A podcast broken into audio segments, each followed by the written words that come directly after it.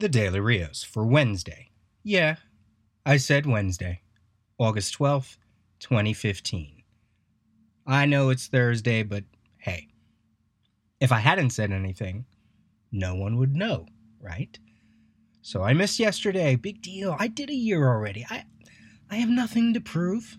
Besides, I was in a pool yesterday and going through my last DCBS shipment spending time with my pretty girl, just enjoying the last few weeks of summer before it's back to school and I'm up to my ears in theater. So, yeah, it's New Comics Wednesday on Thursday. Deal with it. First up, two from IDW. The first one is Boy One. It's a mini series. It's a futuristic journey of a man who discovers he is the subject of a groundbreaking experiment that spins out of control and soon threatens the extinction of all mankind. With nations hunting him as they struggle to maintain order, every move he makes comes with a thousand repercussions. Boy 1 is set in a world after the completion of the Human Genome Project, heralds a new age in science, medicine, and technology. But any form of human cloning has been deemed incompatible with society's standard of ethics. It, that, it then goes on to explore what could happen if a group of intrepid researchers researchers didn't listen. Now, the artist is Amin K. Nwalpan, who also did Clandestino from Black Mask. I talked about it last week, I think, and that was in the that's in the new previews, so that's coming out uh, in a couple months. So the preview pages, some of the solicit for this miniseries seemed interesting. I thought it was going to be a little bit more about self identity, I guess you could say. Um, the high concept pitch that they are labeling it goes like uh, it says, uh, in the tradition of Y the Last Man and Blade Runner, which, you know what, I haven't seen either of them. So maybe don't take my suggestion on this one. I don't know. I, it seems interesting to me. I, I like to try out a lot of these science fiction uh, science fiction comics. So I may wait for the trade on that. Also from IDW, another sort of high concept series, String Divers. Now, this isn't about an elite android squad who shrink down to tackle the biggest problems. And this was originally created by Ashley Wood and its its uh, writer Chris Ryall and artist Nelson Daniel. Um, it's all about the string theory and how they can traverse all of what all the building blocks that make up the life and universe. And when I was reading it and saw some of the pages, I thought, oh, kind of like a Metal Men, right? In a weird way, Metal Men concept meets um, I don't know the Atom. so another series, I thought, yeah, I'll give that a try. From Boom Studios, a book that's tackling immigration which is a hot button topic these days. This is Americatown 1 through 8. Writer Bradford Winters and Larry Cohen. Artist Daniel Irizarry. Um, for fans of Transmetropolitan, Hacktivists, and the TV show Black Mirror. This was supposed to be an HBO series. They moved it over to comics, uh, more specifically Archaia at Boom Studio. And the premise is after an economic collapse, Americans are illegally emigrating to other countries to find work, creating America towns wherever they go. Owen has a difficult time trying to sneak back into Buenos Aires in Argentina to rejoin his family.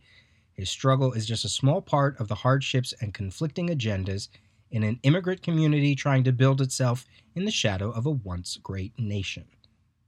Now, the writers just said they're not trying to be political with this. It's just a human story, a relatable human story. Uh, but, uh, you know, I'm, I'm, sure people can't help but make the parallels. And it's another series that maybe I'll wait until all eight issues are out. But I thought it would be uh, a nice little nod. And of course, all of these recommendations, I'll provide as many links as I can in case it's something that sounds interesting. Something fun from Chapterhouse Captain Canuck Series 1 Compendium, Volume 1, 366 pages, featuring all the issues from the 1975 through 81 series, including issue 15 and never before seen art and extras. I've never read any Captain Canuck series, uh, comics or whatever. Um, I've only ever really seen it as a running gag, maybe with John Byrne and and a couple other places.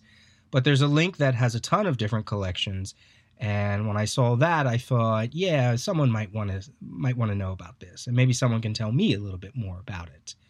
But the true gem of the week, the one that is waiting to be shipped to me in my DCBS shipment uh, for all the books coming out in August, is Black Panther by Christopher Priest, Volume 1 trade paperback from Marvel, collecting the first 17 issues of the 1998 Marvel Knights series, and hopefully they do more because uh, it goes all the way up to, you could say issue 50 with T'Challa, and then there's a new Black Panther that goes up to issue 62 or 63. This is my favorite Marvel series ever. It is what the movie should be. Um, Christopher Priest just nailed everything about Black Panther, everything about his character, about him being a king, um, his place within the Marvel universe. It's it's a political satire. He's the ultimate statesman, as they call it. There's hilar- a hilarious supporting character named Everett K. Ross, who was modeled after Michael J. Fox.